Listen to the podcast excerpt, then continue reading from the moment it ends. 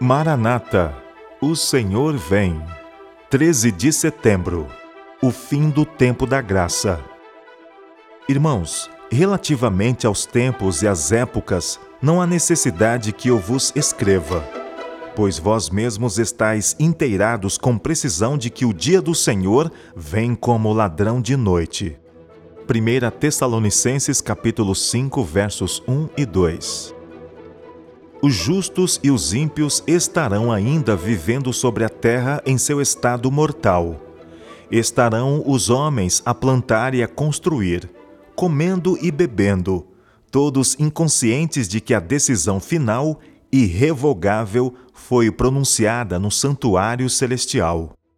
Antes do dilúvio, depois que Noé entrou na arca, Deus o encerrou ali e excluiu os ímpios.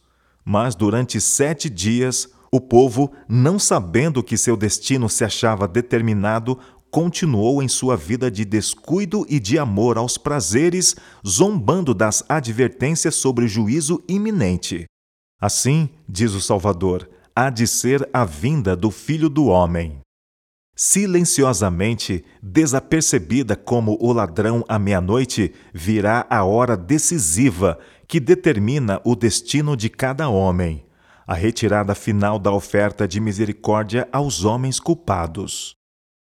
O povo está rapidamente adormecendo, acalentado por uma segurança fatal, para unicamente despertar com o derramamento da ira de Deus.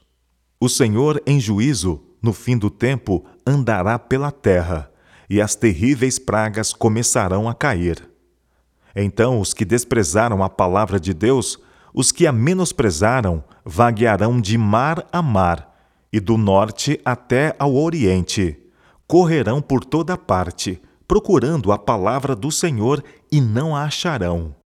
Os pastores terão feito o seu último trabalho, oferecido suas últimas orações, derramado a última e amarga lágrima por uma igreja rebelde e um povo perverso.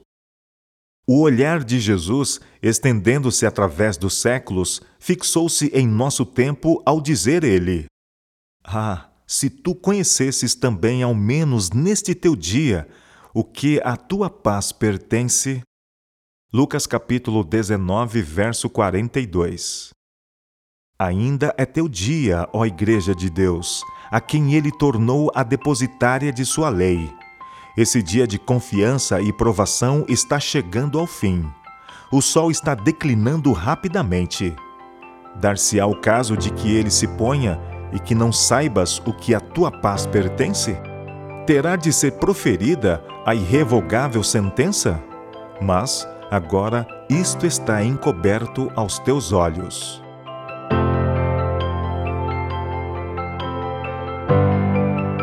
Ellen G. White Meditações matinais Maranata O Senhor vem de 1977